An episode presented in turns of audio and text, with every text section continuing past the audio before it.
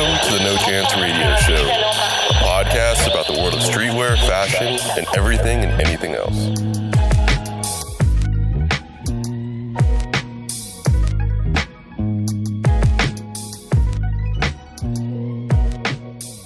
Yes, yes, and we are back. Episode 101 of the NCR show that's No Chance Radio. As always, you got your host here. My name is Ryan. And my name is Mel. Happy Friday. Welcome back to the fucking show, guys. I'm sorry that we didn't get back to you guys last week. We were just kind of celebrating in the uh, the libations of episode 100. Yes. Shout out to everyone that said that episode 100 was that episode for them because it took us a while to get to it, but you know, obviously for good reason. Mm-hmm. Good content. That's what it's all about at the end of the day. You know what I mean? We do it for y'all. I had to put my like magic touch on it too to make sure that it um it really resonated with our listeners. And when when you when you hear No Chance Radio, you want to kind of want to feel like you're listening to like an old school radio. That's that, that's always my feel um, when it comes to what we're doing. But anyways. Welcome back to the motherfucking show, man. Um, if you don't already know, we are the streetwear podcast that, um, how do I say this?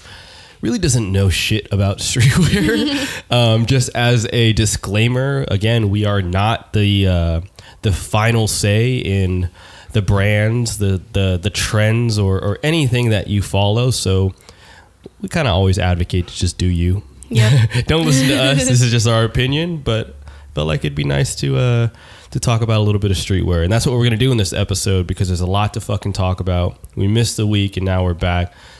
But per usual, I always gotta ask, what's up with you, Mel? It's been a while. How are you? It's been a while. Um, I came back from Vegas. I went to Day N Vegas. Shout out to Vegas. Yep, shout outs to Vegas. Y'all is cold as hell right now. But Vegas you know what? one, Melanie zero. Yeah, probably. it's cool though. Like shout out to Day N Vegas. Honestly, that was my first festival. A lot of good people, good music. Um, I'm glad I went. Will probably not go again. Mm, the, the festival life got to you. Festival life is too much. I can't hang. Shit. I can't hang. God. It's okay. You know what? You know why? Because we have an event in two weeks. That's true. Yes, let's let's promote that real quick. Next Saturday, uh, November sixteenth. yes. Ooh, I got that Bay right. Bay Area. Bay Area, uh, No Chance and Friends in partnership with Boogie Events and Giggin and Friends. Shout out to San Diego. Shout out to Josh Giggin. Woo.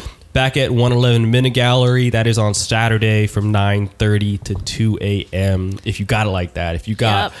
Some, uh, if you got the marathon spirit in you. Uh, unfortunately, Melanie didn't. But for those of you that are listening that are looking to come out next Saturday, come out and support. We got all the homies DJing, and it's going to be a lot of fun Yep. Um, Be there. please be there, man. This is an exciting one. It, we're at the point now where where other people want to experience um, the events that we're putting on, and it's uh, it's kind of nice. You know, it's kind of nice. We hope to take this nationwide to those of you that are listening in, in, in other states of the of, of the country and, and hopefully we can get to your state and you guys can come party with us. For those of you that have listened to the podcast and have come out to one of our events, man, thank you. We appreciate the support and we appreciate everyone that has reached out to us fairly recently. Especially the the most recent message that I got, which was actually really funny because this is like the most demanded piece of content that I get asked for since day one is where is the fight with Nate and the homeless guy? I'm sorry, guys. I, at first, I said reach out to me if you want to see it, but now that it's kept in the vault and that will not be exposed to the public anytime soon. Oh my God, such a gem, such a fucking gem. But let's get into some streetwear for the week, and a couple of things that I want to talk about real quick is. And I feel like this is going to be an update pretty recurringly on the podcast because of our proximity to the fucking Supreme store. Yeah. But there's going to be a lot of fucking uh, tales of the Supreme SF store in this podcast. and the first thing I want to touch on real quick is somebody needs to teach me how to fucking become a reseller because this shit is difficult as fuck. You cannot be a reseller if you are one, impatient, and two, in desperate need of money. The, those two things Facts. do not make any sense in regards to reselling. It's impossible. So let me tell this story real quick in, in terms of my experience as a reseller for about Two weeks. two weeks.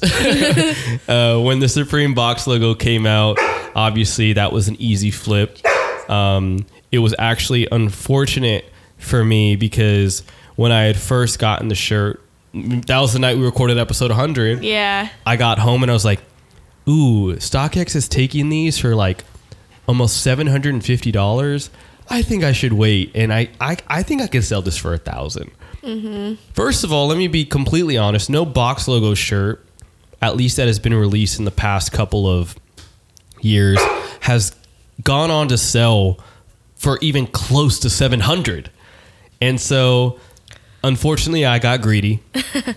um, things came up over the weekend, and I didn't get to sell it till the following Tuesday, and I made $430. So that is the price you pay when you have to wait when there is a delay. Unfortunately, that is something that I had experienced. I'm an impatient motherfucker when it comes to this reselling shit. The Yeah. North Face stuff came out. I bought it the day of. I went to the resale shop and they said, "Well, I'll give you 450," and I paid 350, and I'm just like, uh, hundred dollars. I waited in line and did all this shit for a hundred dollars. And don't get me wrong, obviously, that's a new that's a hundred dollars that you guys have just recently come up on. But all in all, what I'm trying to say, and Melanie, I want you to give me your opinions in a second about this reselling lifestyle. It's not my thing, obviously, but so far, I would say that if it's if you can smell the profit, if it's right there in front of your face, go for it. If you have to second guess it, do not fucking do it. And if you mm-hmm. don't have the time or the patience or it just doesn't match up, it's not for you, unfortunately. So please, Melanie, tell me what the secret behind this reselling lifestyle because I don't get it. I mean, there's not really a secret to it. It's kind of a mindset. I mean, first and foremost, you have to have the patience for it because if you're not patient, you're not going to get anywhere with anything in life. So, um, reselling is a very, very tricky game. And you have to be patient, and it's a risk. It's just like, it's damn near like gambling because you never know when the stock market or the resale market will tank or well when it was skyrocket. I've taken a lot of L's this past year on damn near everything I've bought. Um, I'm holding on to things that are now bricks. Um, I sold one of my box logos for 450 that, that the same weekend. Yeah, so I feel you, but I still have another one and the price went down.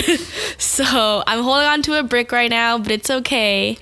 But it happens. The fact that you were able to get three so baffles me because when you, sorry, when you put together the average rent in San Francisco, mm-hmm. you pretty much made that in the three shirts that you got, all by just maybe putting on the line in, in terms of like work hours, maybe like s- 10 work hours in total just to make that amount. Like this mm-hmm. flipping lifestyle is um, is not for the weak hearted. Let me tell you that. it's not. It is not for It the weak hearted. not. But Uh, yeah. yeah, that is our experience recently with the fucking Supreme store, and we'll probably have one for you every fucking episode because, oh my god, I just hate how the proximity of that store to my house is less than five minutes, and um, it's gonna be the death of me for sure, for sure. Let me talk about another store that just recently got um, fucking remodeled. It's the IKEA store. This Oh, yeah. Virgil uh, Virgil released the. Uh, I'm gonna call. I'm gonna butcher the hell out of this name because I'm, I'm neither Swedish nor well Virgil because he came up with the name. But Markerad collection. Uh, essentially, it was dubbed as the fashion you can't wear. Right. So it's a furniture collection in collaboration with IKEA, rugs, bags, um, picture frames, um, furniture, seats, everything. Very unique collection, one of the first of its kind. Obviously, we've seen things done with um, Modernica. You know, everyone has a collaboration with Modernica nowadays, but not too much in in regards to furniture across the board. You know, there's one-off collections, uh, random things like you know collaborations with snowboard companies like Burton, motocross companies that like Supreme has done. But in terms of furniture, it hasn't been done fairly recently. So when I think when I think about what uh, Virgil has done with IKEA, it is it is kind of surprising. Of course, knowing him, it's it's very random, but just in general, it's one of those things where I'm just like, he fucking did it again. Yeah. fucking did it It's like one of those things where it's like only Virgil can do that. You know, like not every designer could make a coll- like a whole collab with IKEA, but he did that, and it was pretty poppin' according to my social media timeline. Yeah, I want to ask this question though, because this shit always confuses me. Is is the style of so I'm trying to, to make this uh, this this uh, to distinguish that of Virgil and Off White, right? Because understanding that he is the one that essentially created it, he's the one that provides that creative direction. But when he's collaborating with IKEA and all of the design aesthetics are essentially that of Off White, is is it in essence a collaboration with Off White? Is it in, in essence a collaboration with Virgil? Where do you draw the line between who is Virgil and who is Off White? you know what I mean? good It's kind of confusing when you see the the quotation marks around the big IKEA thing. Is it like, oh, that's that's Virgil, Mm-hmm. or when you see it around, um, you know, that of the clothing, it's like, well, you know, at this point, it's just kind of a mainstay within Off White. Like, how do we know when it's actually Virgil's touch uh, versus anybody else? You know what I mean? Mm-hmm. It's low key confusing. It is, but I think because Virgil himself has really obscure collaborations, like not Off White, but Virgil as a designer, he has like he he's the one who's more out of the box compared to his brand. So I think I would like to say the IKEA collab is a Virgil collab only, just because you would never see Off White making a freaking wet grass carpet. True. I think it's just the design aesthetics that confuse me a little bit in trying to understand like what is who is what when it comes to the designing of some of this stuff. You know what I mean? Um, obviously, Virgil's the poster child for for both in this case, but when it comes to all of this in general, it's like how do you make that distinction between the brand and the person who has influence on the brand? I look at people like um, I don't know Michael Jordan, right? Like if Michael Jordan does a collaboration with a company, like how do you know it's Michael Jordan's touch versus the Jordan brand? You know, Yeah. and I think that's just where we've gotten to today in regards to where Virgil stands and his his reputation in the industry is like how do you tell the difference between him as the brand and him as the person? Um, it's a very particular thing that you see when it comes to like uh, uh, the Pharrell touch versus like the Billionaire Boys Club touch. Like it's a very distinct difference, and like he's the influencer, and th- and this is the brand. But it's hard to tell that difference sometimes when it comes to Virgil and uh, and his brand. But I do want to talk about um, this idea of just designers in general because I saw this. Um, I saw this ad, and I see it a lot. I saw it in, when I was in New York recently. It was um, Acne Studios who did like a partnership with like Russell Westbrook, right? And so it got me thinking. And also, I read in the article somebody had questioned: Can Russell Ru- Russell Westbrook is a very, I mean, this is a very opinionated answer, uh, uh, very opinionated piece right here, but some may refer to him as one of the best dressed people in the NBA.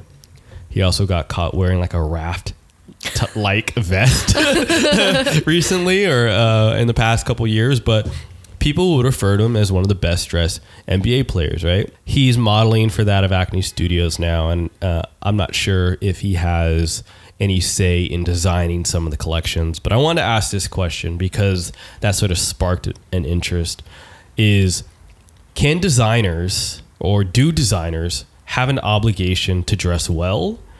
And do people that dress well think that they can essentially, in essence, be a designer?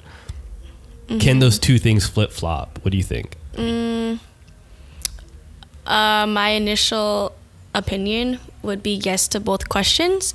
Um, personally, as a consumer, if I were buying something from a designer, I would like to see the designer either wearing those pieces or can actually style them. If like if you're going to design something that's like worth four thousand dollars and you're wearing like freaking Walmart clothes, I'm not gonna take you seriously. You Why know? is that though? Because you have to you have to be behind your product. You know, you're kind of like basically this is this is your stuff. If you're designing these pieces, you have to be the spokesperson. You have to be the hype man. You know, this is your stuff. You should be proud of it. Show it off. Make sure you style it well because if not, who's going to buy it? Who's going to know about you if you're not popping? Basically. No, that's true. I get this idea of essentially being like being your biggest fan, right?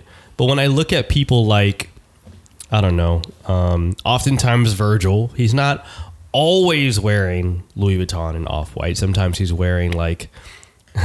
it's funny because no, uh, I'll use Travis Scott as, as an example because he has his own brand, right? The Cactus Jack line. That's something that he constantly puts out in terms of tour merch. Mm-hmm. But he doesn't always wear tour merch, right? He will wear uh, which is pretty common, the very dingy Uncle Paulie's hat from the restaurant in Los Angeles. Mm-hmm. You know what I mean? Like yeah. they'll go on to wear whatever it is outside of it. Because if you really think about it, some artists don't often wear their own term, tour merch, and they are a big component of designing it most of the time.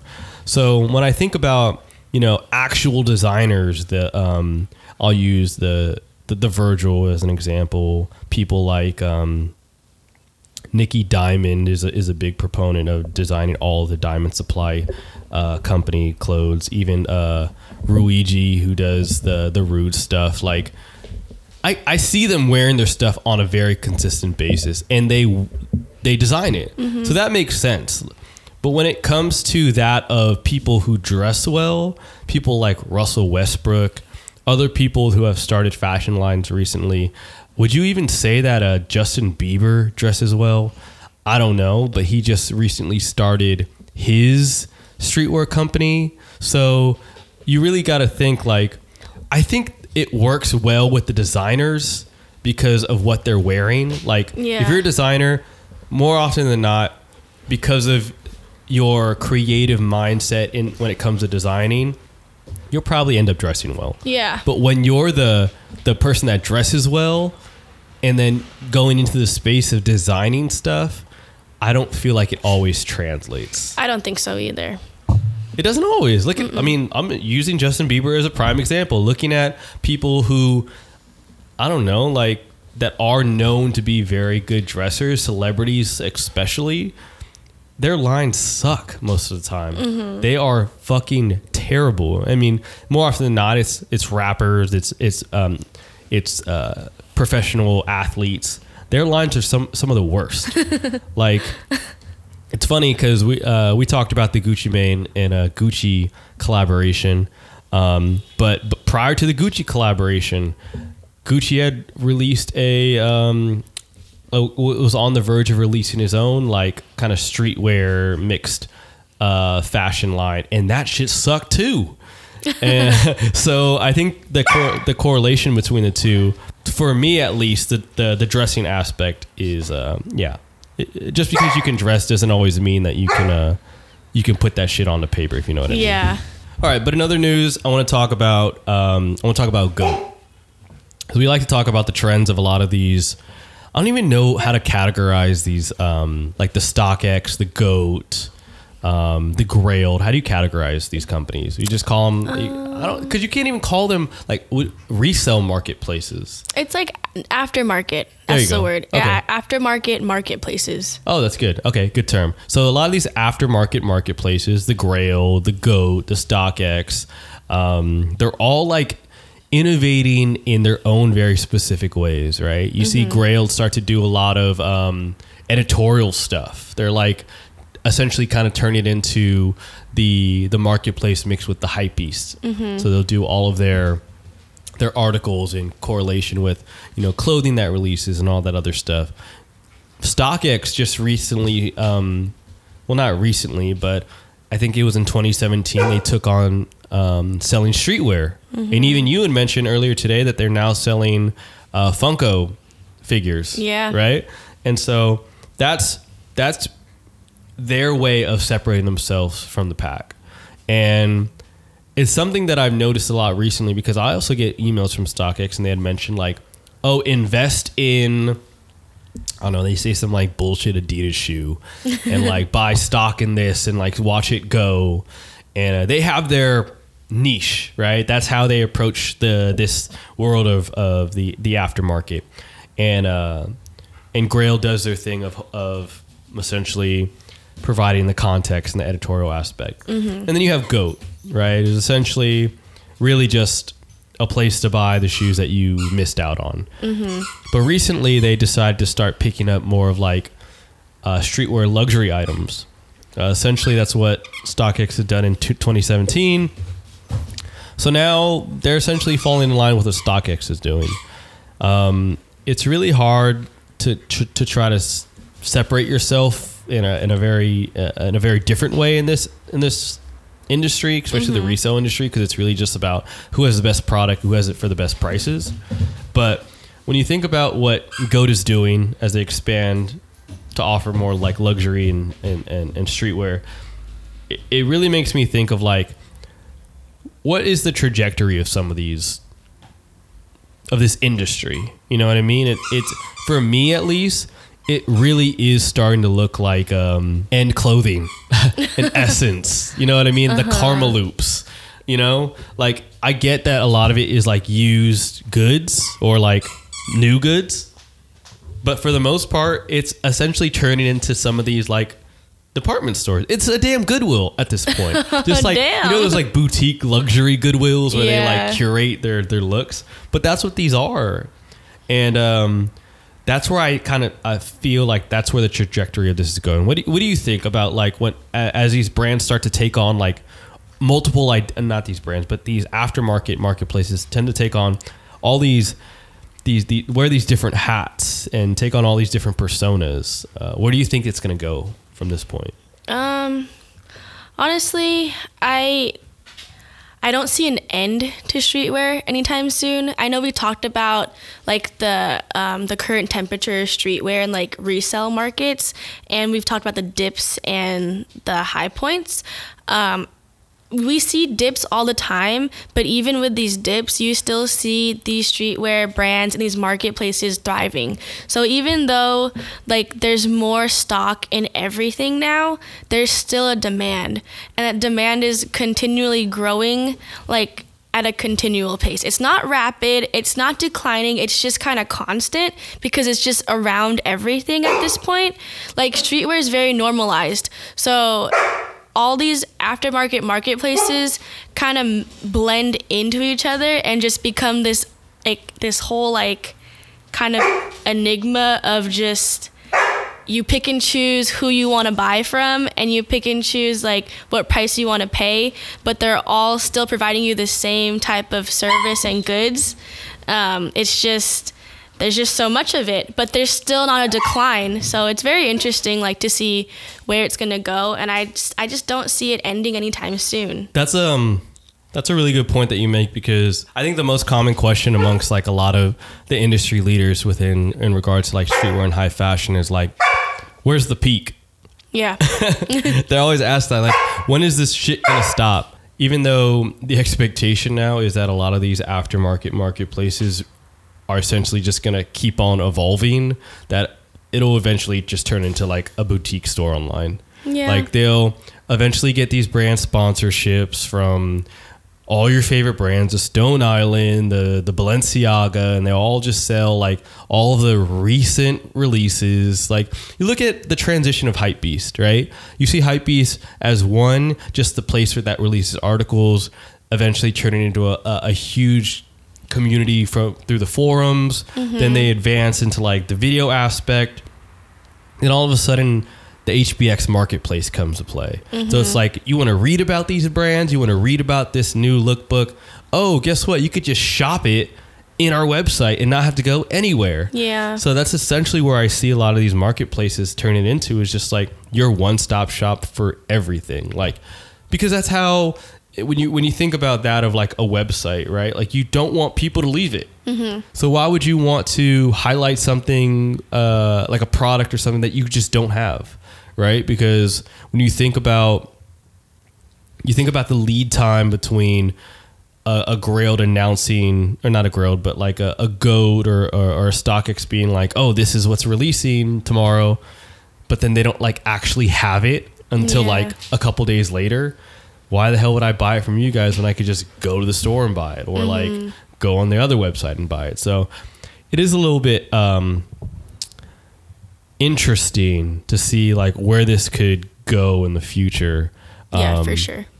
but it's it's it, it's cool to see how like a lot of these brands have adapted to be like fuck like we got to catch up you know what i mean like Mm-hmm. goat to me was mentioned to me back in like i don't know 2014 i'm just like this looks like some like asian reselling site that was like i didn't want to spend my money on like i just felt like off about it but now it's like i would say it's probably number two after StockX, Mm-hmm. uh, uh, aside from Grailed. Like, it's there's so many sponsorship ads. Like they're sponsoring um, all the professional basketball players and in some enormous, amazing deals. But other than that, I think I think the the evolution of some of these brands and companies are going to turn into some whole other shit. Like, you got to imagine like the amount of money that is in streetwear and high fashion now. Like all like I was looking at this article this morning basically saying like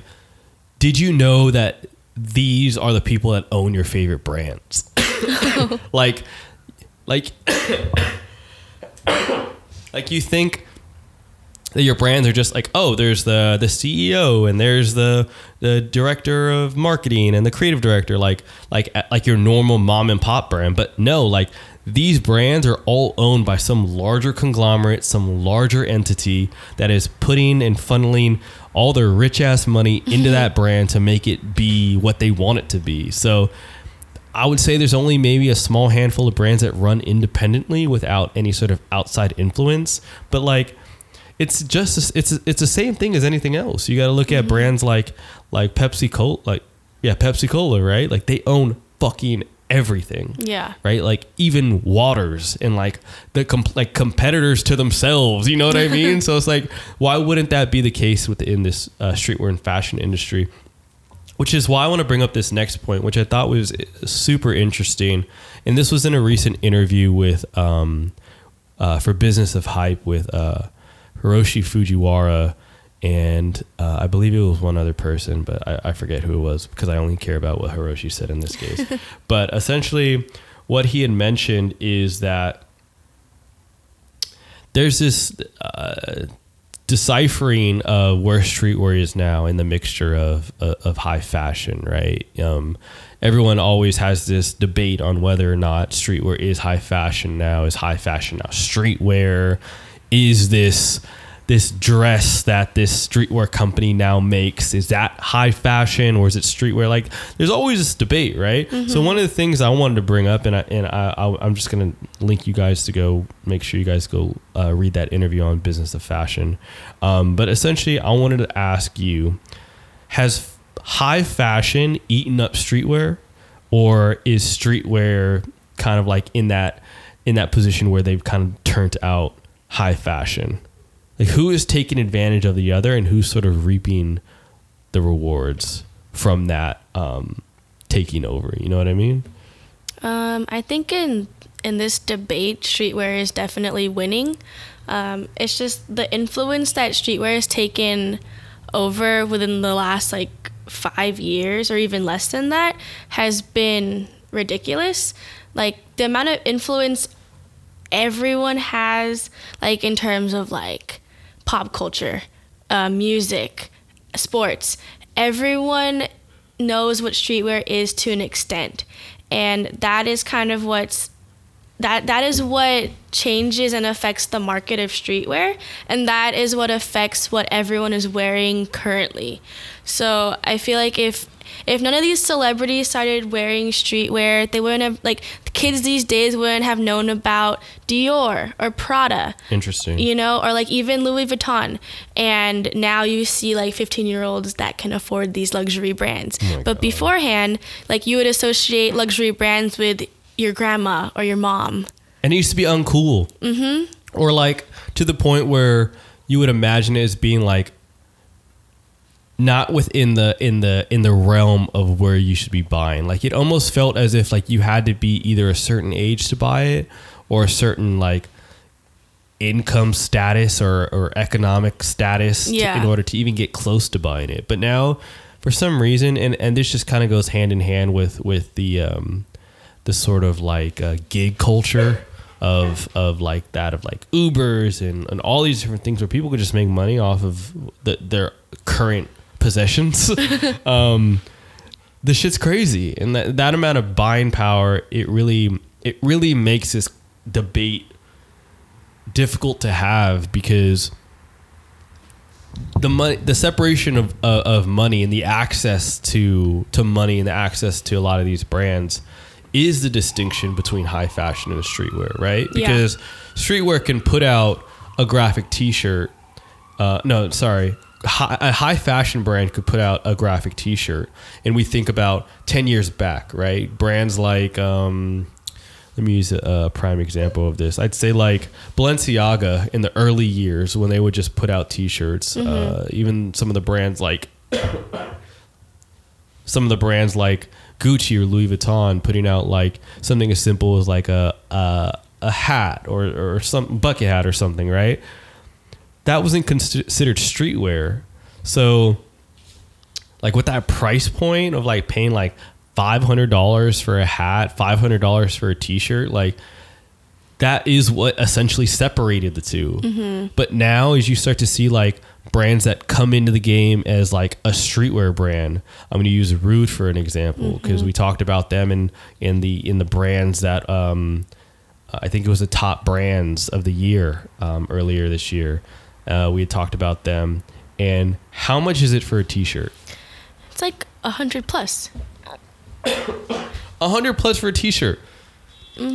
I was looking at some of their graphic t-shirts, like the ones that look like old school Harley shirts that everyone's wearing, which I think personally is really cool because I love animal shirts. But those things are going for just as much, or if not, resale value is insane. Like, yeah. Where do you draw that line between the two? And like, is there a, a clear definition of what is what anymore? You know, Yeah, I don't think so. Can I wear a dress in the street and call it streetwear just because it's made by this brand that is currently somewhat associated? You know what I mean? Like, Yeah. am I involved in streetwear because I'm walking the runway and Kanye sitting in the front row? Like, is does that in in in essence water down the peop like the people who put in that effort versus the people who just kind of lackadaisically put shit together. Um, we had someone reach out about the um, I forget that fucking brand's name that did the the the school sweatshirts. Oh, we I don't forget. talk about them. Whatever. But there was a additional context that the um that one of the persons that had reached out to me was looking for, right? But like there's there's so many different factors. There's there's the effort aspect, you know? How much time do you put into something? How much preparation, how much money goes into it? Typically equates to why it's worth that much. You know? Louis Vuitton, Gucci, um, one of my favorite brands, Hender Scheme, puts a lot of they, they charge a lot because look how difficult it is to make that shit. Look at the materials it takes to make that shit. yeah. So that distinction between someone who and this is something that when I look at a brand like um what is it called? Uh fuck the, the name is completely blanking. Heron Preston. Mm. Right when his first collection came out of just T-shirts, essentially same look and design as Off White, same aesthetics, essentially the same thing, and he's charging off the rip like a hundred plus for a T-shirt, like a, like disgusting prices, right? And I'm just like, what is the mindset and what gives anybody the right to jump into the game and say my shirt is worth blank? Yeah. But that also goes back to you know why would somebody price their shirt at thirty three dollars, thirty four dollars versus someone who prices it at a hundred and two hundred? Mm-hmm. What do you think that mindset is when people come into this game and then they get to dictate what they're what they are worth? Like I get it, we all have to dictate what our services are worth, but we also have to be realistic in saying who do we want our audience to be like where do we want to fit in this echelon of brands of of community things of that nature so what do you think goes on in people's heads when they're just like yeah 100 $110 for that shirt Um, if we're thinking it in terms of like regular small streetwear brands versus high fashion designers with streetwear influence.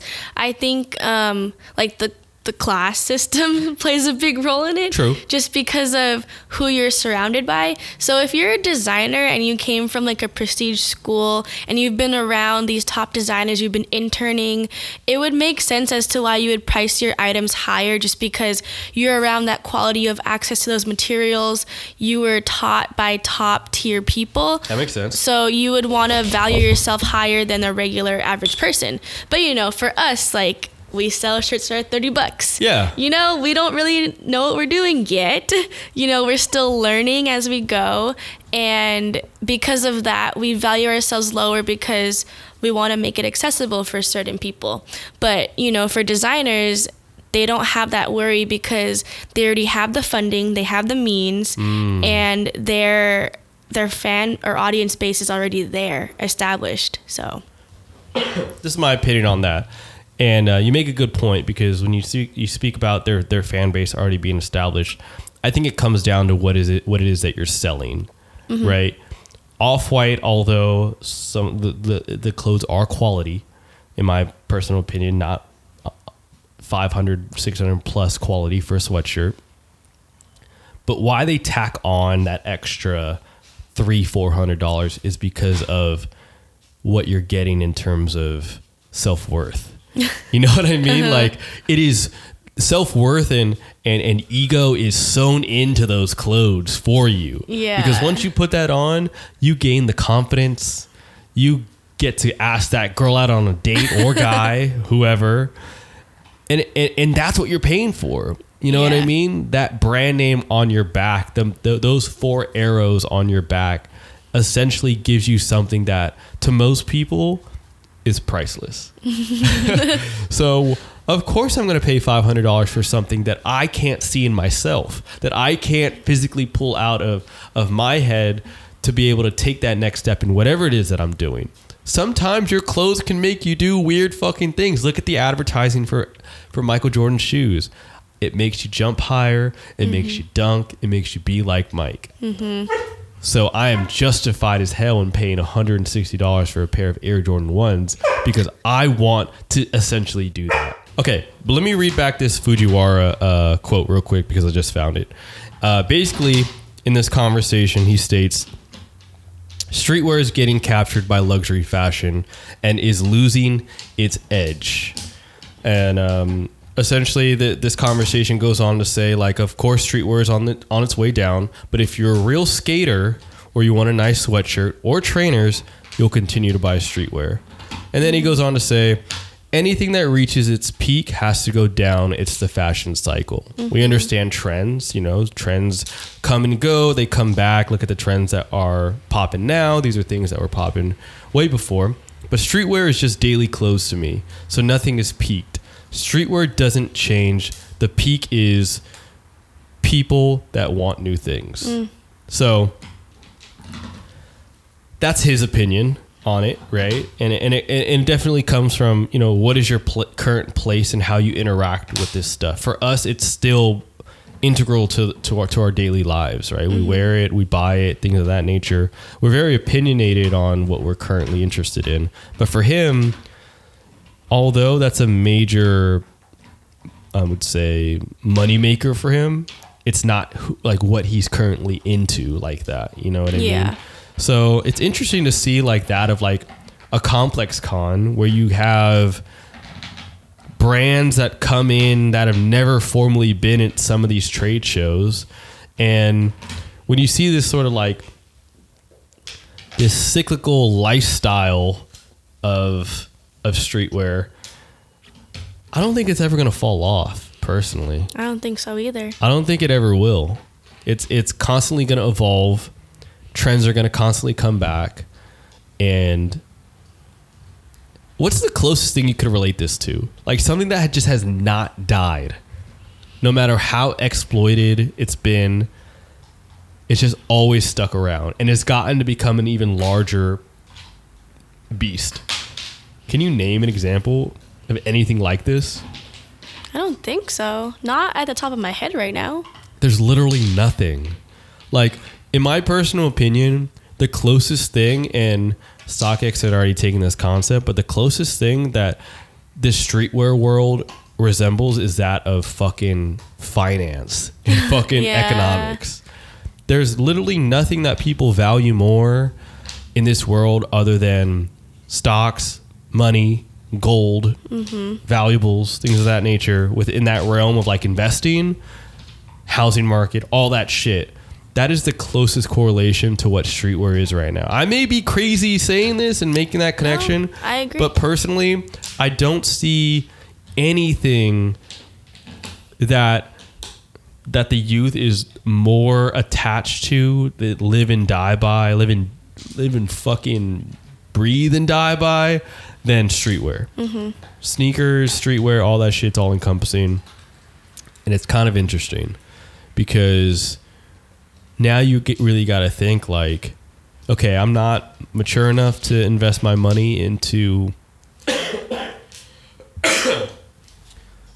I'm not mature enough to invest my money into stocks, bonds. That shit is boring. I'm sure a lot of you do that, but I'm not fully there yet. So, what other lucrative area is there? the fucking reselling market, Yeah. starting your own brand. Like, when I thought about making the first shirts, don't get me wrong, I did not expect a single damn person to, to, to buy it. but when you when you take inspiration and pull cues from some of your favorite brands and you you start to understand what it is that people like in in their streetwear, their clothes, what they like to wear, what they're looking for, and you try to match those patterns with seasons and timing, eventually you you you, you have a recipe for success. And shout out to everyone that's purchased a shirt because uh, I have zero of them things left. yes. So that just goes to show that it's a combination of people, obviously the timing and people fucking with the brand, but also this understanding of what people want to buy. And that just comes from our experience within this world of streetwear because we know what is whack and we're not afraid to say it. And we also know what does well. Um, and yeah, I think I think that with that understanding in itself, we've gotten to a good point to where we can say like, yeah, I think I think uh I think we can have it kind of figured out. The only thing I want to say though, and one thing that I want us to get into eventually in the future, and uh, you guys are gonna hate us when we're in this space, but when we're in the industry, when we are a part of this industry, working for our favorite brands, being opinionated, uh, like even more opinion in that in that space, y'all are gonna hate us. y'all are gonna fucking hate us, but it's gonna be a lot of fun. And that's a space that I'm really looking forward to. Um, being able to be a part of the the people that we we talk about on a very consistent basis, being a part of of of putting together the product that uh, we quote unquote hate on on a very consistent basis. That's what I want to see next for us in terms of uh, we're opinionated opinionated about product, but once we're sitting at the table, we'll really get to be opinionated about the product because that experience, like, it's hard to it's hard to talk shit about being an NBA player if you've never been an NBA player. You know what I mean? But as consumers, we have uh, an opinion to a certain threshold. But once we become a part of that industry, it's game over. We're gonna be ruthless. We're gonna be fucking ruthless, and I'm excited. You've been warned. You've been warned. but I think that's a great place to end uh, episode 101. You know, there's been there's been a lot of changes, a lot of what we've been trying to do in terms of our journey as a as a podcast. I don't even call us a podcast anymore, just as a collective. Um, but I'm glad that we can still have the opportunity to sit down at least every week to talk the shit that we like to talk about. So shout out to you guys for listening on a weekly basis. We're, we're trying to get these things out on a weekly basis. Shout out to you guys for the support. Shout out to you guys for for sending us feedback, for sending us comments, for sending us everything, good praises, likes on Instagram, whatever. Shout out to you guys for that. And that is episode 101. And we'll catch you on the next one. Peace.